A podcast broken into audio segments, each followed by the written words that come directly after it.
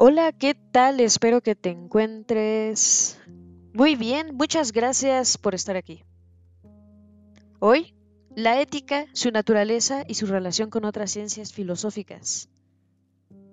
Primera parte, la ética como ciencia. Saber teórico. El comportamiento voluntario del hombre y la sociedad se llama moral del individuo o de los grupos sociales. La reflexión filosófica acerca de la moral se llama ética o también filosofía moral. Ningún hombre escapa a la moralidad, todos sus actos libres tienen una calificación moral positiva o negativa. Pero, además, existe un criterio verdaderamente científico capaz de determinar la conducta moral por medio de principios universales y necesarios aplicables a todos los hombres en cualquier época y latitud. De este modo, lo moral deja de ser un tópico a una cuestión de apreciación subjetiva para constituirse en un orden científico que procede por demostraciones rigurosas. La ética es la ciencia filosófica que estudia los actos humanos en cuanto a fin último del hombre. Se procederá enseguida al análisis de esta definición y a su justificación. La ciencia es un saber por causas de algo en cuanto necesario. El conocimiento de las causas necesarias es un conocimiento científico. La concatenación o la ordenación seriada de las causas necesarias entre sí da por resultado el saber sistematizado. La sistematización es una consecuencia del saber causal necesario, lo cual muestra que la sola sistematización no basta para caracterizar a la ciencia. Por ejemplo, como causa, poner tinta en un papel. Como efecto necesario, manchar el papel. Como efectos contingentes, A, manchar el papel con letras, B, con números, C, con garabatos, etc. En un sentido amplio, la ciencia es lo opuesto al conocimiento empírico. Es un saber por causas, pero las causas pueden ser causas necesarias y causas contingentes. Las primeras son causas infalibles y predecibles. Las contingentes no lo son. El saber sobre las primeras es el saber científico, el saber sobre las segundas es el saber técnico y artístico. Así, la ciencia versa sobre lo necesario y la técnica o el arte sobre lo contingente. Tenemos diferentes tipos de saberes. El saber vulgar, que es meramente empírico, los saberes por causas contingentes y los saberes por causas necesarias. Para los saberes contingentes entendemos entonces prudencia, arte o técnica y para las causas necesarias, las ciencias. La ética, por ser una ciencia, versará sobre lo necesario. Entre las ciencias se distinguen aquellas que buscan las causas últimas de las que buscan las próximas, aunque todas busquen las causas necesarias. Así, las primeras son ciencias filosóficas o sintéticas y las segundas son ciencias particulares. Ciencias de lo necesario por causas próximas serían las ciencias particulares como la física o las matemáticas. Y ciencias de lo necesario por causas últimas tenemos entonces ciencias filosóficas como la metafísica, la cosmología, ética, filosofía del hacer. Las causas son los principios de los cuales dependen los efectos. Por eso las causas explican los efectos. Las causas últimas no solo explican sus propios efectos, sino que de alguna manera explican también las causas próximas mismas. Es por eso que la explicación de las ciencias es una tarea filosófica. Filosofía de la ciencia. Se considera que una ciencia es distinta a otra si tiene un objeto formal distinto o propio. Así pues, las ciencias se especifican por su objeto formal. Esto significa al mismo tiempo que no se especifican por su objeto material, al contrario, varias ciencias distintas pueden estudiar el mismo objeto material con tal que lo estudien bajo enfoques diversos. Por tanto, se llama objeto material a la materia estudiada, a la cosa o el asunto considerados, mientras que al modo de considerarlos se le llama objeto formal. Aún más, el objeto formal puede ser motivo o terminativo. El objeto formal motivo es el interés o la luz a través del cual se considera al objeto material. También se le llama formal quo. El objeto formal terminativo es el término o resultado de la iluminación del objeto formal motivo sobre el objeto material. También se le llama formal quod.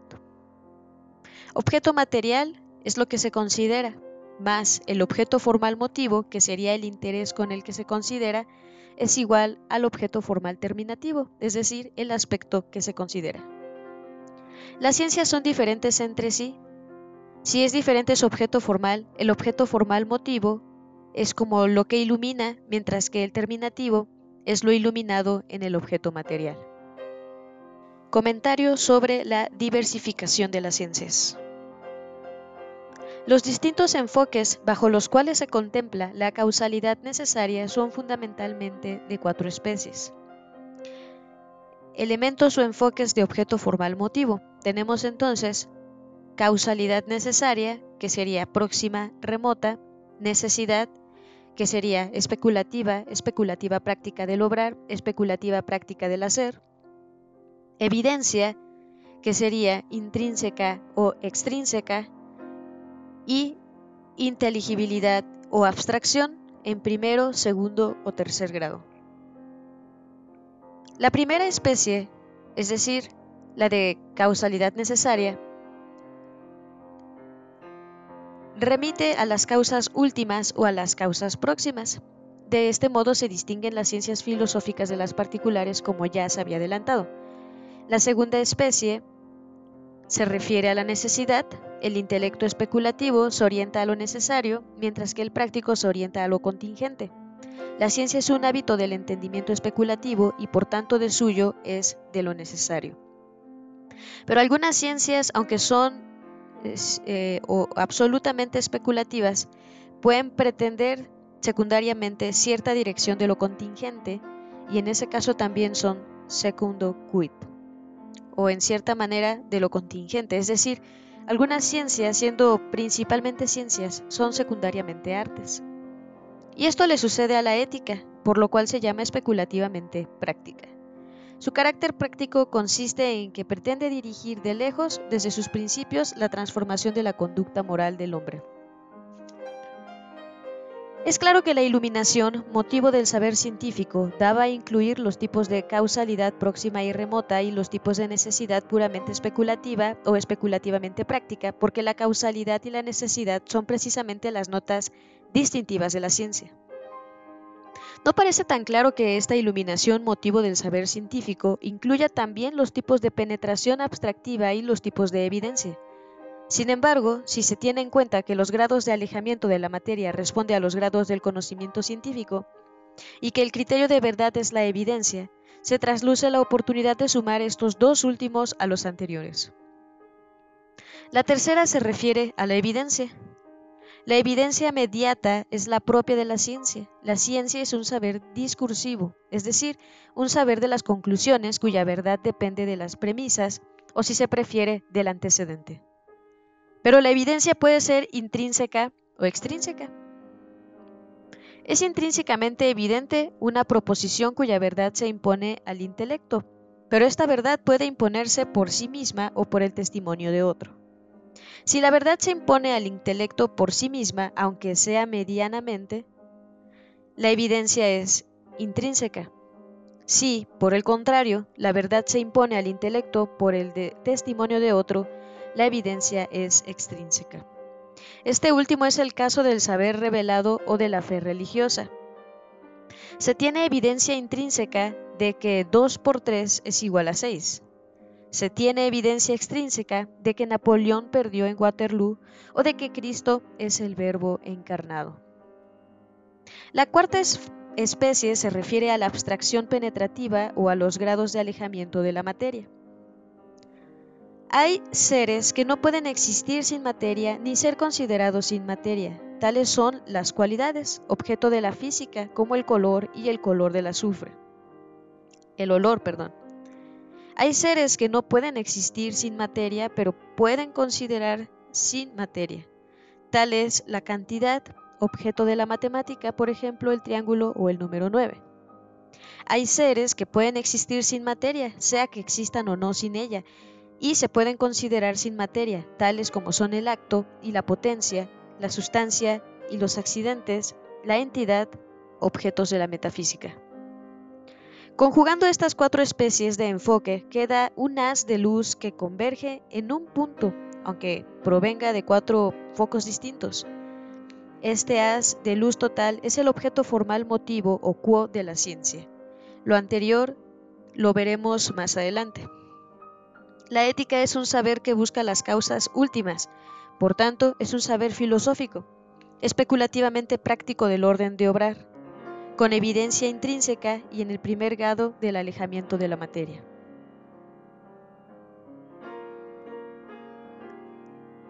Como conclusiones de esta primera parte, la ética es un saber de lo necesario y de lo necesario por sus últimas causas. Esto es lo más opuesto a un saber opinable. Algo puede decirse opinable ya sea porque es opinable de suyo, como lo contingente, o bien porque, debido a la falta de ciencia de algunos para estos ignorantes de ellos, resulte opinable. La suma de 2 más 2 no es de suyo nada opinable, pero para quien ignore del todo la aritmética puede resultar opinable. Sumariamente, quien opina sobre cuestiones científicas no hace sino manifestar su ignorancia. Cuando varios científicos o varios filósofos sostienen afirmaciones contradictorias. Hay que confesar que uno acierta con la verdad y los demás yerran. Esto es de lógica elemental. Sin embargo, para encontrar cuál es la verdad en una cuestión discutida entre científicos, la búsqueda no es fácil. El hecho de que los científicos discutan una cuestión científica no la convierte en opinable para los no especialistas, la convierte solo en menos clara. Y esto porque la claridad final está más del lado de la evidencia intrínseca, las demostraciones que se ofrecen. De tal eh, de que la evidencia extrínseca, que sería el testimonio de los científicos, fue en parte debido a la tendencia a opinar sin fundamentos necesarios sobre asuntos de moral, es decir, de conducta humana en relación con el fin último, por lo que se hizo urgente construir un saber científico como la ética. Esto se pone de manifiesto especialmente en Grecia en el siglo XIV a.C. Ciencia del obrar en orden al fin último.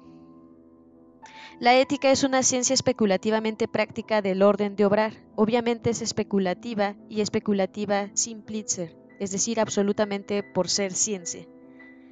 Y por pretender dirigir, aunque remotamente, la conducta humana en lo relacionado con el fin último del hombre, es también aunque secundum quod, en cierto sentido, un saber práctico. Ahora bien, como el orden práctico se divide en el orden del hacer y el orden del obrar, hay que definir a cuál de los dos pertenece. Como se trata de modificar la conducta humana no respecto a los fines temporales del hombre, sino a los eternos, se instala en el orden de obrar. Ética, religión, teología. La ética es una ciencia cuya evidencia mediata es intrínseca, Ello significa que no depende de la autoridad de la revelación divina, sino de las luces de la razón natural. Así como es posible, sin recursos a los saberes religiosos, demostrar la existencia de Dios y conocer algo de su esencia, también es posible penetrar en la naturaleza humana y juzgar de la bondad o maldad de su conducta moral. Por tanto, en el desarrollo de la ciencia ética no se utilizarán argumentos apoyados en la revelación o en la fe religiosa. Lo anterior no se pone a confesar que, sin los datos de la teología moral, la ética no alcanza todas las verdades necesarias para conducir al hombre a su fin último, y que, por tanto, la ética es una ciencia abierta a la eliminación teológica. La ética y la antropología filosófica. La ética opera con realidades físicas, ya que son las mismas que las de la antropología los actos humanos, pero en su relación con el fin último del hombre. Así como los actos humanos son asunto de la psicología racional, que es un tratado de la física filosófica, y se mueve en primer grado del alejamiento de la materia. Así la relación de los actos humanos con el fin último del hombre o la moralidad se mueve lo mismo en este primer grado. La llamada filosofía es en realidad un conjunto de ciencias filosóficas, la de mayor rango entre ellas es la metafísica, ciencia del ser en cuanto ser. La sigue en dignidad la física filosófica, ciencia del móvil material en cuanto móvil material, cuyos tratados son la cosmología y la psicología racional. Ambas ciencias son puramente especulativas. La ciencia, por ser secundum, secundum quid, eh, práctica, depende de las anteriores y se subordina a ellas en dignidad. Por último, la filosofía del hacer es la menos digna entre las ciencias filosóficas. Es la ciencia del hacer humano en cuanto está eh, relacionado con los fines temporales o seculares del hombre. Se dice que la ética es una ciencia normativa porque pretende, aunque remotamente, dirigir el comportamiento humano frente al fin último del hombre. Así la ética dicta normas y juzga las normas emanadas de las costumbres o las distintas tradiciones. Si se habla exclusivamente del orden natural, no del sobrenatural, la ética dicta las normas más dignas que por lo mismo están por encima de las normas jurídicas, y en ciertos casos puede juzgarlas, y de cualquier otra norma de orden técnico o artístico, normas sociales, administrativas, etc. Esencia de la moralidad. Visión panorámica de la ética. Exigencias de la conducta ética. Para Aristóteles, el orden moral o del obrar es el que se orienta al fin último de toda la vida humana. La consideración de fines no últimos o particulares pertenece, por el contrario, al orden técnico o al orden del hacer. La ética trata de orientar la acción no solo para lograr alguna meta particular, sino considerando toda la realidad. Orienta el logro de la realización integral del humano iluminando el ámbito entero de su ser, su naturaleza y sus fines, y con ello, como la otra cara de la misma moneda, el logro de sus legítimas aspiraciones. El fin del hombre es la vida feliz. La diferencia entre el orden moral y el técnico puede considerarse en los siguientes ejemplos. Realizar una serie de intervenciones quirúrgicas podría ser un medio eficaz para alegrarle la vida a una persona o alargarla. Esta es la dimensión técnica o poética del asunto, pero para considerarlo desde un punto de vista ético, hace falta preguntarse si en vista de la realización integral de la persona, vale la pena el hacerla sufrir tanto solo para prolongar su agonía. Un medio muy eficaz de conservar especies en peligro de extinción es el de dotarlas de una reservación en donde se les proteja. Este es un asunto técnico práctico, para contemplarlo desde la moral, haría falta considerar si el dotar de tierras a la conservación o a la reservación no implica disminuir el espacio vital y la tierra de siembra de los nativos de la región. El hombre que realiza sus funciones de nutrición, crecimiento y reproducción se realiza solo en tanto que vegetal y se frustra en su integralidad, mientras la moral lo impulsa a realizarse como hombre. El que desarrolla sus percepciones sensibles y sus sentimientos pasionales se realiza solo en cuanto animal, frustrándose en su integralidad, mientras lo moral lo impulsa a realizarse en todas las dimensiones humanas. Visión integral de la persona. La intemporalidad. Mientras que el resto de los seres orgánicos son inmanentes al tiempo, la persona lo trasciende. Desde los albores del pensamiento, distintos filósofos han sido capaces de demostrar racionalmente el carácter inmortal del alma humana. La consideración de la persona como un ser meramente intramundano es atentatoria de la consideración integral, del hombre. Si con la muerte termina el ser humano, la tendencia natural a la vida feliz está llamada a la frustración, entre otras razones, porque la felicidad incluye la permanencia en la dicha, y, por tanto, la permanencia en el ser. Además, la dicha mezclada con el dolor es imperfecta, mientras que la felicidad exige la perfecta posesión del bien sin carencia alguna. Por eso el orden técnico o de la eficacia se orienta a los fines temporales o intramundanos, mientras que el orden moral, tendiendo al bien absolutamente último del hombre, se orienta al fin eterno. La interioridad. Los er, seres infrahumanos se encuentran determinados respecto de su acción y si se trata del mundo animal en el que se da el conocimiento sensible, esta acción se determina en función del estímulo más fuerte. En cambio, el ser humano, gracias a su libertad, es dueño de sus actos y es capaz de discernirlos desde la interioridad de la elección. Solo el ser espiritual es capaz de, de interioridad. Por definición, la persona es espiritual y su espiritualidad se demuestra porque ni el conocimiento intelectual ni la acción volitiva dependen intrínsecamente de la materia. El orden moral califica no solo los actos externos, sino también los actos internos.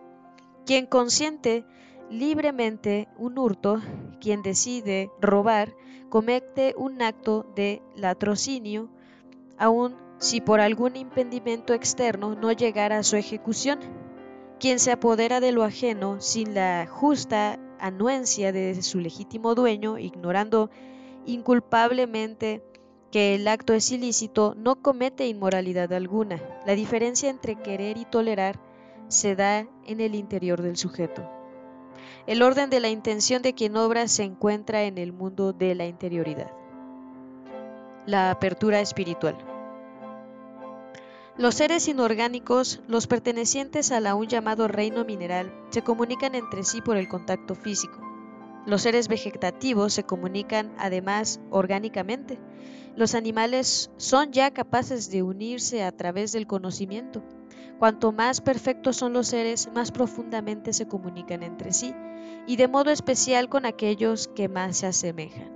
Entre las arenas de la playa no cabe más que un contacto físico, una brisna de arena arrastrada por el viento puede depositarse en una gota de brasa en un velero, haciendo con ella un amasijo sin sentir la necesidad de volver con los suyos. Una golondrina, por el contrario, sigue a su parvada, muestra una cohesión más fuerte con otras golondrinas que con el resto del universo, alcanza un sentido gregario. La dimensión espiritual permite y promueve la comunicación del pensamiento, ideas, sentimientos, eh, quereres, proyectos, decisiones. El hombre consciente de sus limitaciones recurre a otros hombres para sobrevivir y para vivir mejor. Con ello intuye la condición precaria de individuo frente a la riqueza de la especie. El hombre se da cuenta de que con otros hombres es capaz de plantear sus metas en cuya consecución participen juntos. Con ello intuye la participación en el bien común. Así el hombre se instala en el orden social. El espíritu polarizado por el espíritu es capaz de conocer a su semejanza con otro y por tanto de amarle. El fundamento del amor es la semejanza. La persona humana es otro yo, un alter ego para el hombre, incrustada en esta dimensión. La persona humana no se consigue, concibe integralmente sino hermanada con otra eh, humanidad. Por ello, la persona humana debe procurar el bien de las personas a su alcance y principalmente el de aquellas que con ella conforman sociedades más íntimas. La familia, la familia extensa, las amistades, los colaboradores, en el sentido de, de los que laboran juntos, el municipio, la ciudad, la patria. El ser humano es también capaz de descubrir que existe un ser personal, es decir, espiritual por excelencia, que es el autor de todo el universo. Dios, sabido esto, se da cuenta de que su deuda de gratitud con el Todopoderoso es inconmensurable, ya que le debe todo lo que es. Así comprende la necesidad de comunicarse ejerciendo su, su apertura con Él apertura más profunda que con los hombres, sus semejantes, porque el Seos, como lo nombraba Aristóteles, no solo es semejante a él, sino el fundamento de su semejanza. Porque el ser de la persona humana es participación del ser de su Creador. El amor a Dios, aun en el orden natural, es mayor al amor propio. En esta situación, después de haberse percatado de la existencia de un Dios personal, el hombre se sabe en deuda de amarlo por sobre todas las cosas. Aquellas personas que se encuentran al margen del conocimiento de Dios no por ello ah, quedan al margen del orden moral. La consideración de Dios en el orden moral natural complementa el sentido de la moral y le da un fundamento mucho más sólido. Sin embargo, el conocimiento del orden moral es asequible para todos los hombres con uso de razón, mientras que no lo es tanto al descubrimiento de la existencia de Dios y de sus propiedades esenciales. Cuando nosotros hablamos de que ciertamente el hombre es capaz de alcanzar con su razón natural, sin ayuda de la revelación, el conocimiento de la existencia de Dios, esto no quiere decir que todos lo alcancen, pero no es raro que lo hagan ya por la vía filosófica, ya por la vía del conocimiento vulgar, llegando a él a través de las huellas de sus criaturas. Naturaleza y división del acto voluntario.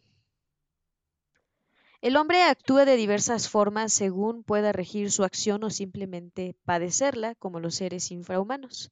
El hombre tiene actos como digerir alimentos, bombear la sangre u oxigenarla, soñar, dormir, eh, reparar las células de su organismo, etc., los cuales son ajenos a su control voluntario y por tanto son involuntarios.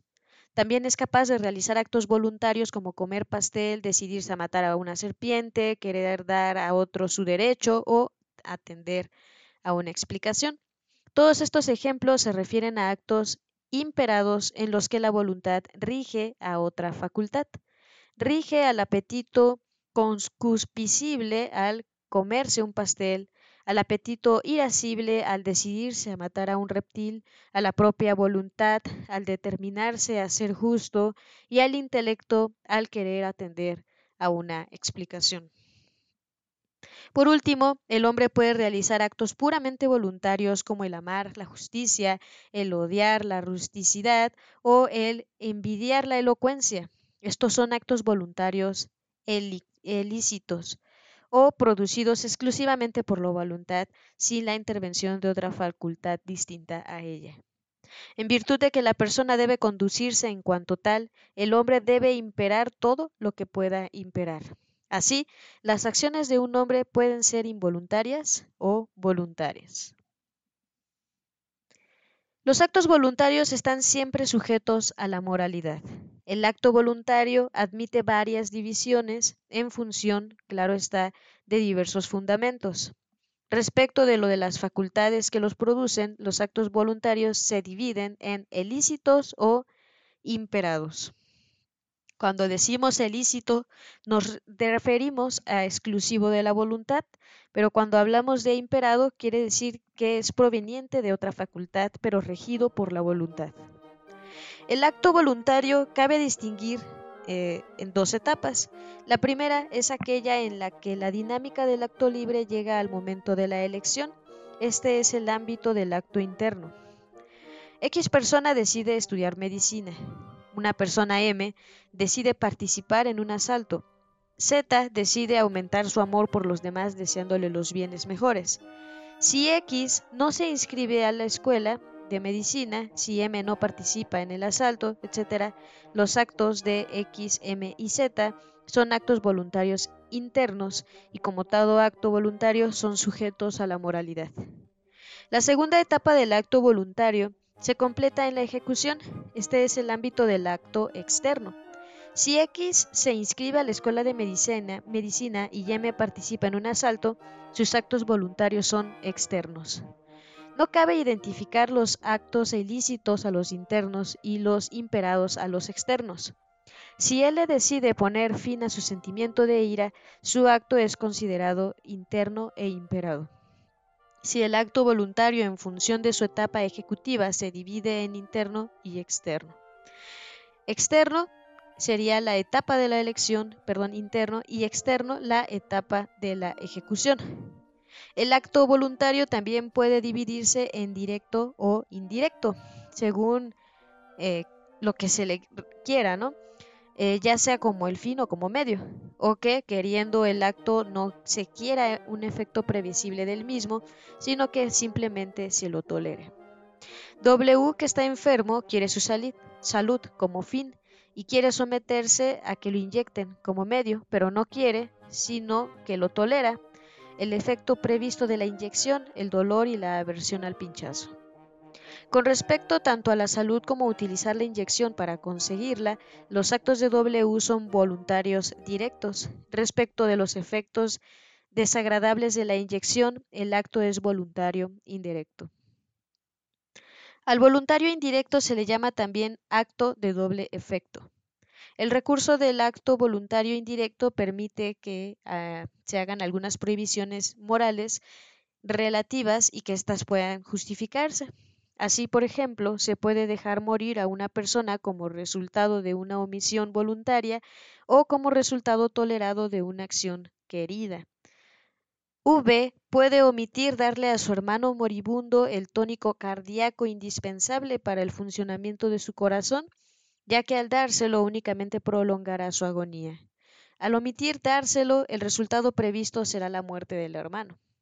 T puede dejar morir a su bebé nonato si, eh, estando embarazada, le sobreviene una apendicitis aguda y debe someterse a una intervención quirúrgica y, uno, y cuyos efectos previstos será la muerte del feto. Para la licitud moral del acto voluntario indirecto es preciso cumplir con cuatro condiciones. Uno, el efecto permitido no debe ser intrínsecamente malo. Dos, el efecto malo no debe ser querido ni intencionado, ni intentado como fin ni como medio, sino solamente tolerado. Tres, para permitir el efecto malo debe haber razones proporcionalmente importantes. Y cuatro, el efecto bueno no debe conseguirse por medio del efecto malo y no efectuarse antes que el bueno. Un objeto intrínsecamente malo, como es quitarle la vida a un rinoceronte, nunca y en ninguna circunstancia es justificable, por eso tampoco lo es como efecto de acto voluntario indirecto. En el ejemplo antes expuesto, ni T ni los médicos le quitan la vida al, feto, sino que le permiten que muera, lo cual es muy distinto. Lo mismo sucede en el caso de V. Otra cosa sería si V envenenara a su hermano para aliviar su agonía o si T se practicara primero un aborto para que la eh, apendicectomía resultara más segura. Estos casos son justificables porque el efecto es intrínsecamente malo. Si B quisiera la muerte de su hermano, podría cobrar un cuantoso seguro y con esa intención, además de la de no prolongarle la agonía, omitiera darle el medicamento cardíaco, cometería un acto inmortal. No estaría cumpliendo con la segunda condición que ordena no querer ni intentar, sino tolerar el efecto malo del acto. En el caso de que T se operara la cara para restirarse la piel y mejorar estéticamente estando embarazada, no habría razón proporcional para permitir la muerte del feto y actuaría moralmente mal. En estas circunstancias no cumple con la tercera condición para la licitud del voluntario indirecto. M, que es enfermera, se encuentra en un lugar deshabitado con dos personas picadas por un animal letalmente ponzoñoso teniendo antídoto solo para una de ellas. Como no puede superar la responsabilidad de elegir a una para salvarla y dejar morir a la otra, espera que una de ellas muera y le aplica el antídoto a la sobreviviente. La conducta de M es inmoral, ya que no cumple con la cuarta condición del voluntario indirecto, dejando que suceda el efecto malo para intentar después el bueno. Anulación del acto voluntario. Un acto que debiera ser voluntario puede no serlo debido a la falta de uso de razón o a la pérdida de su uso definitiva o temporalmente. Así, un pequeño de dos o tres años de edad no tiene responsabilidad moral porque su falta de uso de razón impide el acto voluntario. Lo mismo sucede con un débil mental que no sobrepasa una edad psicológica de 6 años, con una persona senil que ha perdido la razón, con un hombre muy ebrio, que no es capaz de ejercer su libertad o con una persona drogada en las mismas condiciones. Con miedo de tal magnitud que impida la razón sucede lo mismo. También la ignorancia quita el carácter voluntario del acto. Si esa ignorancia es eh, invencible, no cabe la falta moral. Los criterios de moralidad. Los criterios de moralidad son los que determinan el carácter positivo o negativo de los actos morales, ya sea que tengan condición de objeto, de fin de circunstancias, son los que indican lo bueno o lo malo desde la perspectiva de la moralidad. Estos criterios pueden ser objetivos o subjetivos. Los criterios objetivos pueden ser próximo, o último. El criterio objetivo próximo de moralidad es la recta razón. De él Dice Aristóteles que es un principio objetivo comúnmente admitido el que debemos obrar conforme a la recta razón. La virtud es un hábito selectivo consistente en una posición intermedia para nosotros determinada por la razón y tal como la determinaría el hombre prudente. La recta razón es la razón verdadera, la razón del virtuoso. El criterio objetivo último de la moralidad es la ley natural. Esta ley rige al orden moral mandado o mandando o prohibiendo determinadas especies de actos u objetos morales. Esta ley natural la descubre el hombre o la aprende de otros casi en su totalidad. El criterio subjetivo de moralidad es la conciencia, la cual consiste en un juicio que presupone la objetividad de la ley moral y debe subordinarse a ella. La ley natural moral. La ley natural moral se refiere al descubrimiento que realiza el hombre de su dimensión moral y de las obligaciones que esta dimensión lleva consigo. Todo hombre con uso de razón sabe que debe hacer el bien y evitar el mal.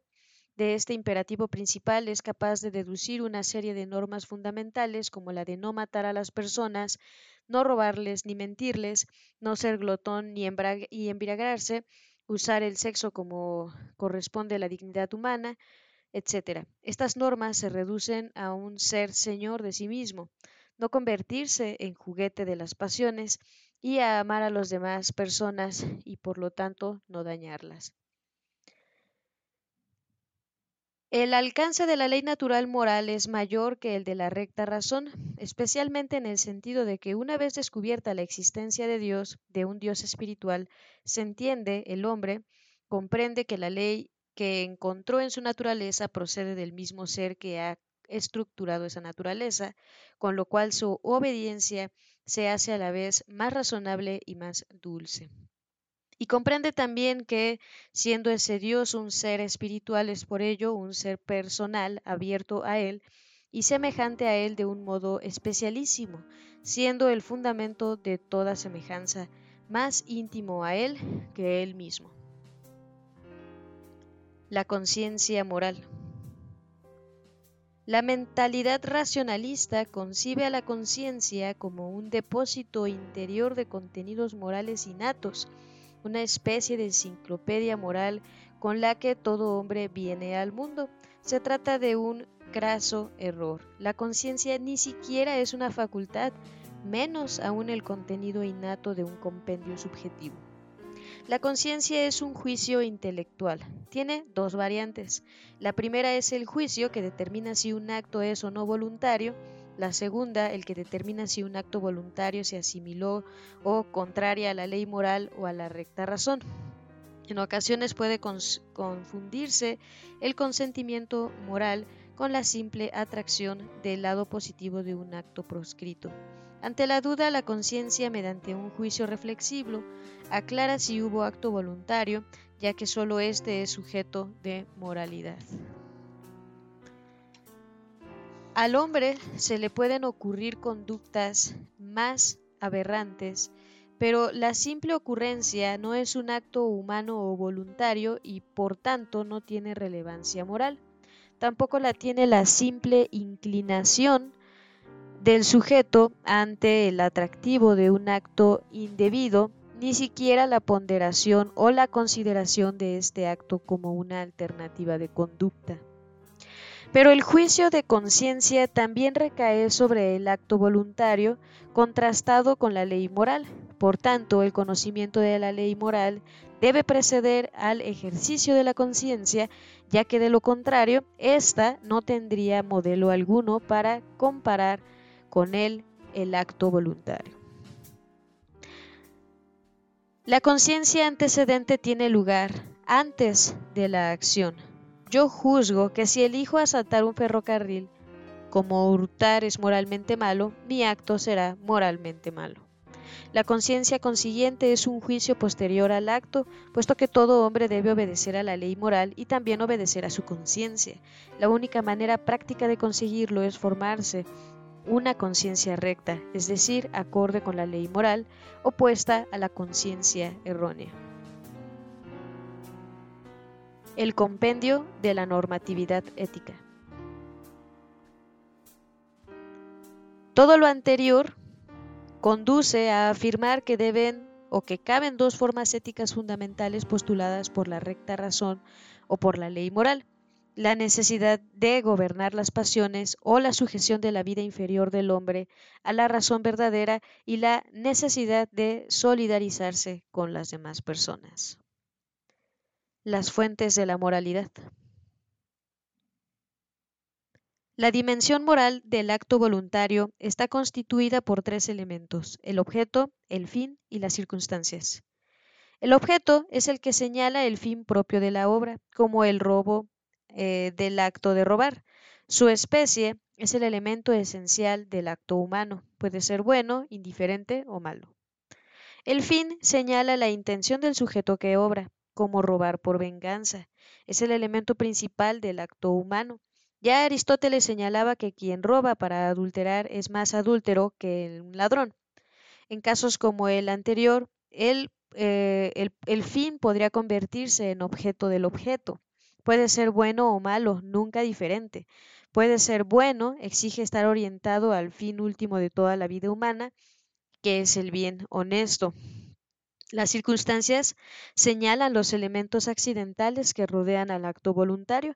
Puede referirse a las circunstancias clásicas que responde las preguntas qué, cómo, con qué, con quién, dónde, cuándo, etc.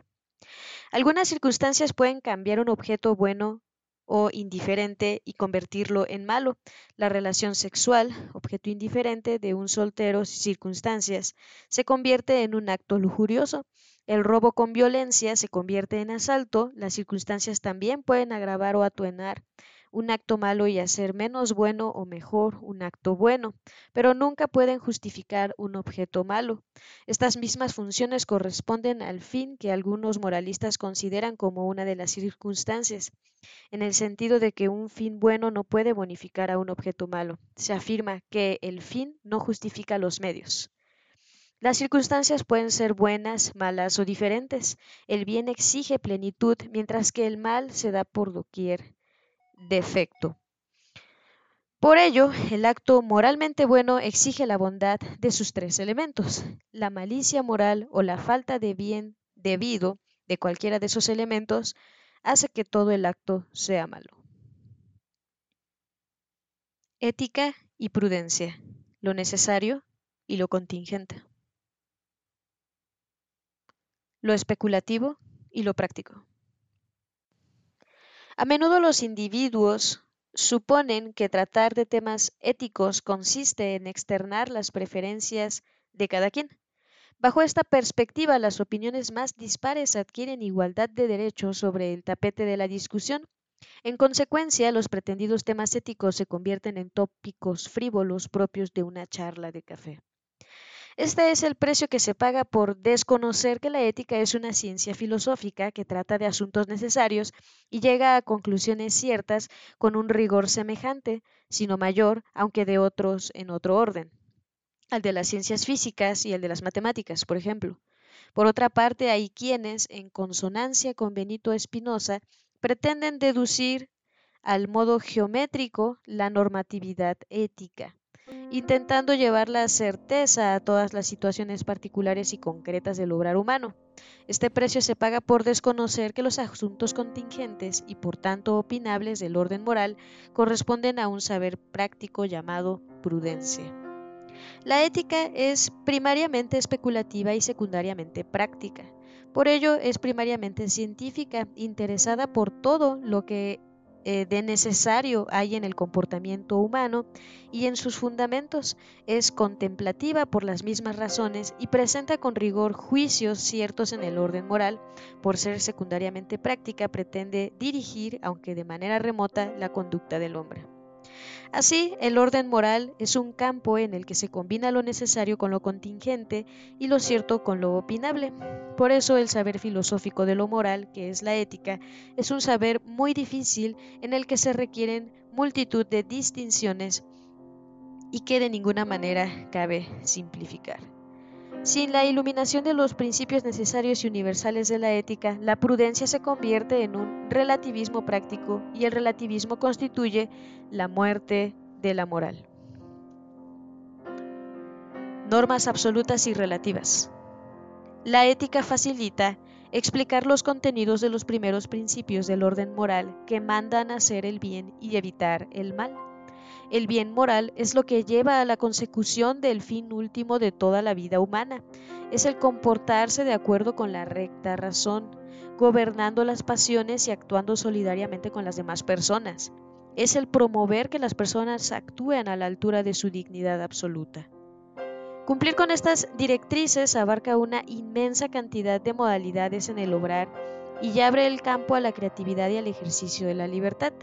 El mal es aquello que impide la consecución del fin último del hombre, el comportarse en desacuerdo con la recta razón. Cabe una graduación muy amplia de modos de comportarse de acuerdo o en desacuerdo con la recta razón. Por ello resulta apremiante identificar ciertas conductas intrínsecamente malas, las cuales nunca son lícitas. Es decir, resulta indispensable marcar los límites del bien, señalar los bordes del precipicio cuyo traspaso puede lastimar o aún truncar la realización de la persona. Que ciertas especies de acción sean intrínsecamente malas significa que ninguna circunstancia ni ningún otro fin ulterior es capaz de bonificarlas o de justificarlas. Por tanto, esas acciones exigen ser perfectamente determinadas. Para ilustrar el modo en el que deben ser ellas determinadas, considérense los siguientes casos. X es un padre de familia que encuentra a su pequeño hijo amagado por un ladrón con una pistola sobre su cabeza.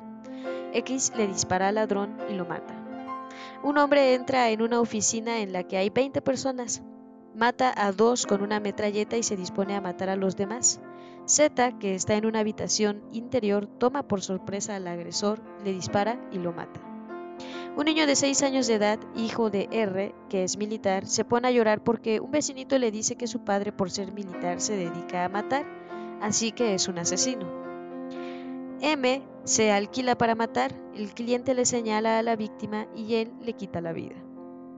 L tiene un negocio de controlar plagas, ratas especialmente. Su sobrino bromea con él diciéndole que es un matón a sueldo, un asesino impune. Ese está a punto de morir estrangulada por un asaltante. Antes de perder el conocimiento, alcanza un arma y mata al asaltante. Q asalta una tienda con un arma de fuego. No pretende matar al tendero, pero lo hace para evitar que llame a la policía. O mata a su amigo porque le tiene envidia.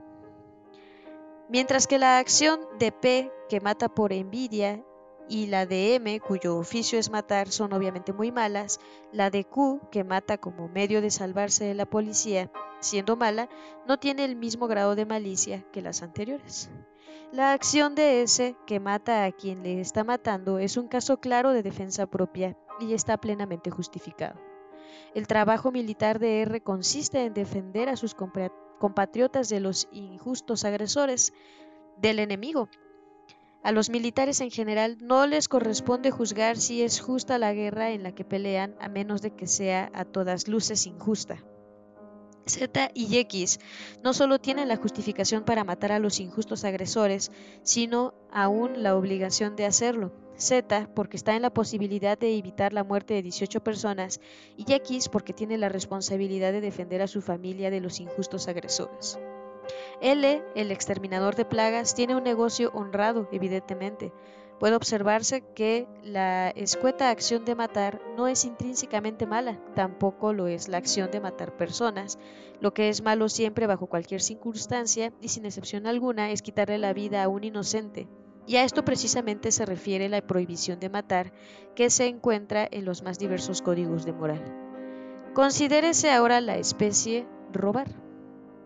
B da cuenta de que un colega suyo se lleva una pluma, regalo de su esposa, marcado con la letra B.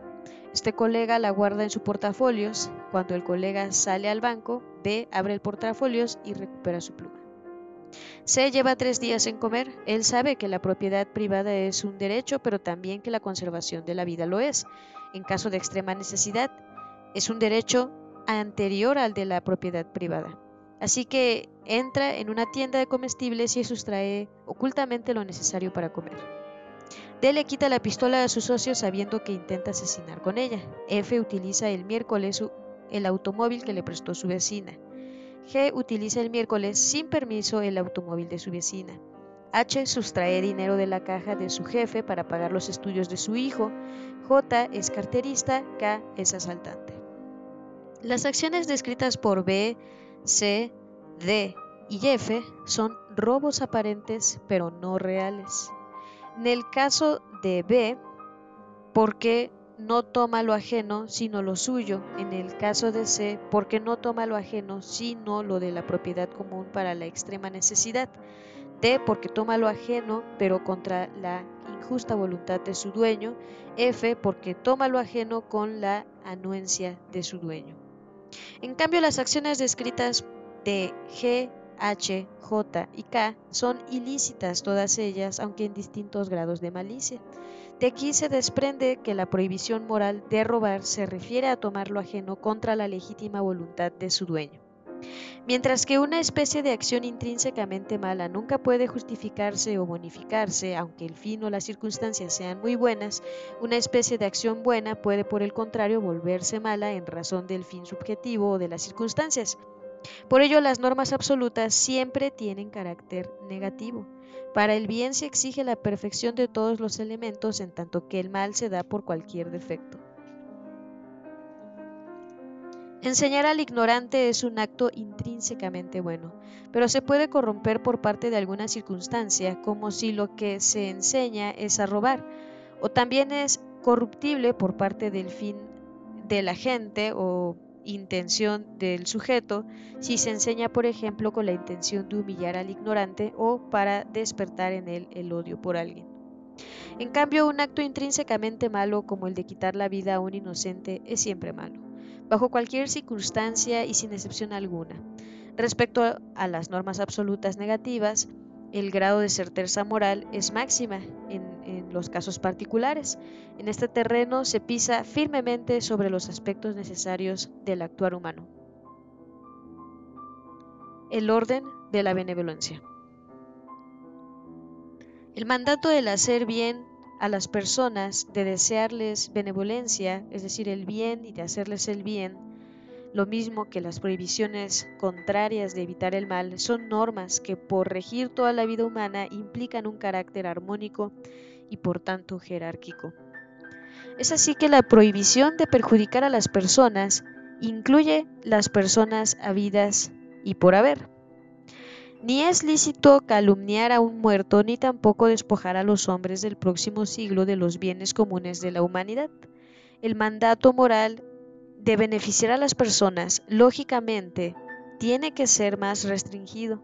Nadie puede beneficiar directamente a todos los hombres, ni siquiera a los contemporáneos, y la mayoría de las personas no pueden hacerlo ni aún indirectamente. Por otra parte, los seres más perfectos son de suyo más amables y merecen más amor, lo mismo que los más semejantes. Así, el orden de la benevolencia, el orden del amor, empieza por Dios, a menos que no se le conozca y se tenga con respecto a Él ignorancia invencible. El segundo objeto del amor es el propio yo y el tercer objeto del amor son los demás. Pero también respecto de los demás existe una jerarquía. Primero las más próximas, padres, hijos, esposos, hermanos, otros familiares, amigos, colaboradores, benefactores, autoridades, personas necesitadas, hasta llegar a los desconocidos, a quienes si no se les puede hacer el bien, al menos hay que deseárselo amarlos con benevolencia. Por ello los actos morales se califican también atendiendo a la función y al lugar que los agentes ocupan en la sociedad. Las responsabilidades morales del médico no son las mismas que las del zapatero, ni las del soltero se identifican con las del casado, ni las del militar con las del civil, y así sucesivamente. De igual modo, la atención que se debe a los hijos no es la misma que se debe a los niños de un lugar lejano, ni a la que se debe a la esposa es la misma que se debe a otra mujer. No se tienen las mismas obligaciones con los ciudadanos que con los antípodas. El principio del mal menor. En ocasiones una persona puede enfrentar un dilema ante el cual, cualquiera que sea su elección, parece errada Como nadie está obligado a realizar imposibles, a esa persona aludida le es ilícito actuar en favor del mal menor.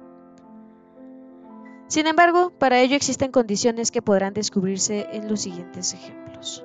Para vengarse de un hombre perverso que lo mandó a matar, un muchacho se ve ante la disyuntiva de A, dejar ciega a la hija de su enemigo o B, a su hijo.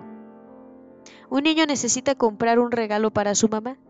Como no tiene dinero, se ve ante la disyuntiva de A, robar a un pobre o B, robar a un rico.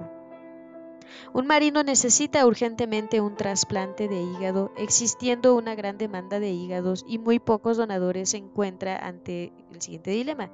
A. Mandar a robar un hígado del hospital o B. Mandar a matar a un donador idóneo para utilizar su hígado. Una mujer se quedó soltera no porque lo quisiera, sino porque nadie le propuso matrimonio. Vive en un pueblo pequeño y lejano en el que todos los varones están casados. Se encuentra ante el dilema de A. Adulterar con el marido de su amiga y ofenderla, o B. Adulterar con el cacique y exponerlo a un posible escándalo. Juan se plantea el dilema de A echar de su casa a su hijo de 18 años que lleva droga a su hogar y así evitar el peligro que corre su hijo de 13 años de volverse adicto, tolerando que el mayor caiga en vicios más graves, o B, no echarlo y permitir el riesgo de la corrupción del menor. A un legislador se le plantea el dilema de A, votar en favor de la penalización del comercio de drogas, previendo el fortalecimiento y aumento del narcotráfico, o B, votar en contra de permitir que algunos confundan lo legal con lo moral y justifiquen el uso de la droga. Un estudio de los casos anteriores hace advertir que, uno, nunca es lícito intentar o querer directamente un acto intrínsecamente malo ni siquiera se puede tolerar como efecto colateral de un acto bueno. 2. La disyuntiva que implica plantearse un mal menor debe ser auténtica, es decir, solo cabe si las dos alternativas contempladas son las únicas posibles.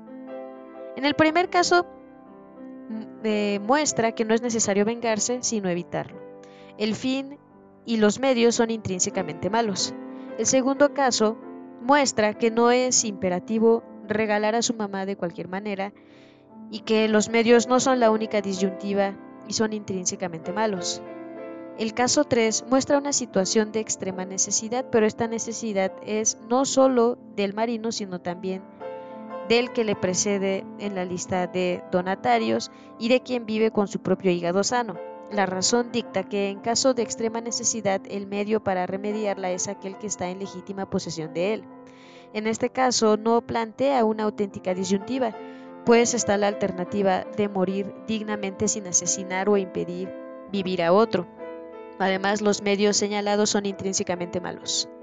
El cuarto caso muestra que no es imperativo tener relaciones sexuales, pues estas generan serias responsabilidades que no se pueden ignorar y que solo cumplen eh, dentro de un legítimo matrimonio. No hay verdadera disyuntiva en el fin. La mujer puede cambiar de pueblo y buscar marido, ni en los medios, los medios son intrínsecamente malos. En el caso número 5, la disyuntiva es auténtica, no cabe una actuación intermedia. O Juan echa a su hijo de la casa o no lo echa. Lo que tolera en ambos casos no es intrínsecamente malo. Puede actuar lícitamente en el sentido que considere como el mar menor. En el caso 6, el legislador se le presenta un auténtico dilema. Votar en favor o en contra, abstenerse implicaría votar por la mayoría, ya que la ley civil no tiene obligación de penalizar todas las acciones inmorales y que lo que se tolera no es intrínsecamente malo. El legislador puede actuar lícitamente en cualquier sentido considerando por él como el, el mal menor. Las condiciones para actuar en favor de un mal menor son que no existan más alternativas, es decir, que la disyuntiva sea auténtica, que ni el fin ni los medios sean intrínsecamente malos. La cooperación al mal moral. En multitud de ocasiones acontece el tener que tomar una decisión mediante la cual se coopera con una acción moralmente mala de otra u otras personas, ya sea en un concurso físico o moral, puesto que la persona humana debe colaborar al bien común en el cual descolla el bien moral. Toda cooperación al mal moral desvía este objetivo o lo destruye. Por eso todos deben esforzarse en no cooperar con él ni siquiera materialmente. No obstante, a veces se presentan situaciones en las que al no cooperar al mal se siguen grandes perjuicios para las instituciones sociales, para los demás o para sí mismo. Por ello hay que señalar aquellos tipos de cooperación al mal que nunca son lícitos y aquellos que, cumpliendo con ciertas condiciones, resultan permisibles. Nunca es lícita la cooperación formal al mal moral. Cooperación formal es aquella en la que se coopera con la voluntad ajena de hacer el mal moral. No es lícita la cooperación material inmediata a una acción intrínsecamente mala. Cooperación material es aquella que se realiza desaprobando la mala acción. Cooperación material inmediata es la que se ofrece a la acción misma. La cooperación meramente material a la acción moralmente mala puede ser lícita si se cumplen las siguientes condiciones. Que la acción subordinada con la que se coopera a la mala sea buena o indiferente, que se tenga recta intención, es decir, que no se quiera ni se celebre el éxito de la acción mala, que haya causa justa y proporcionada para cooperar a la acción mala en función de la proximidad del concurso que se presta. Sobre este punto habrá que considerar la dimensión del mal que ayuda a realizar la propia cooperación, la proximidad de la necesidad que representa tal cooperación como el mal moral, el conflicto de intereses que se plantea entre el propio daño y el ajeno o entre el propio bien y el bien común. Casos de cooperación al mal. A es el autor de un libro que defiende la violación sexual. B es el presidente del consejo editorial que lo publica. C es el linoptipista que lo transcribe.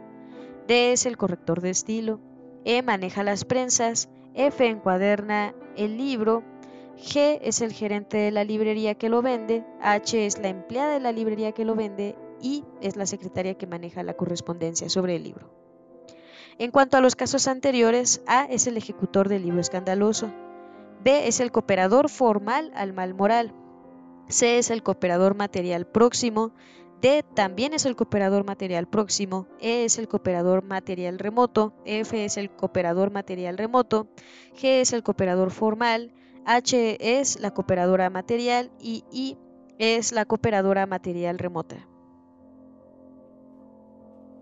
Binomios éticos. La ética explica desde un punto de vista necesario la causal de la conducta humana. La causalidad y la necesidad, son las notas distintivas de la ciencia. Las ciencias filosóficas investigan las causas últimas. Las ciencias particulares se detienen en la consideración de las causas próximas. Unas y otras tienden a lo necesario. La ciencia es de lo necesario. La técnica y las artes versan sobre lo contingente. La filosofía del hacer es la menos digna entre las ciencias filosóficas. Las ciencias se especifican por un objeto formal terminativo. Más importante que el punto de vista es el aspecto considerado de la realidad, objeto formal terminativo. El intelecto especulativo se refiere a lo necesario, el intelecto práctico se refiere a lo contingente. La ciencia es un hábito del entendimiento especulativo, el arte es un hábito del entendimiento práctico. La perfección de la ciencia es la verdad especulativa demostrada. La perfección del arte es la verdad práctica de lo trastornado en el orden temporal. La ética es una ciencia especulativamente práctica. La ética es una ciencia normativa del obrar. Es intrínsecamente evidente una proposición cuya verdad se impone al intelecto. La orientación de la vida del hombre hacia el bien es una verdad intrínsecamente evidente. El ser humano puede modificar su conducta frente a los fines temporales y eternos inscritos en su naturaleza. La ética, en el orden de obrar, orienta la conducta del hombre frente al bien absoluto. La evidencia mediata de la ética es intrínseca, depende de la luz natural de la razón. La ética opera con realidades físicas. Tal es la relación de los actos humanos con el fin último del hombre la ética dicta las normas más dignas. En su idoneidad respecto al fin último, toda normatividad humana puede ser juzgada desde el punto de vista ético. Y bueno, hasta aquí nos vamos a quedar por esta ocasión. Te agradezco muchísimo haberme acompañado hasta el final. Nos escuchamos. Hasta la próxima.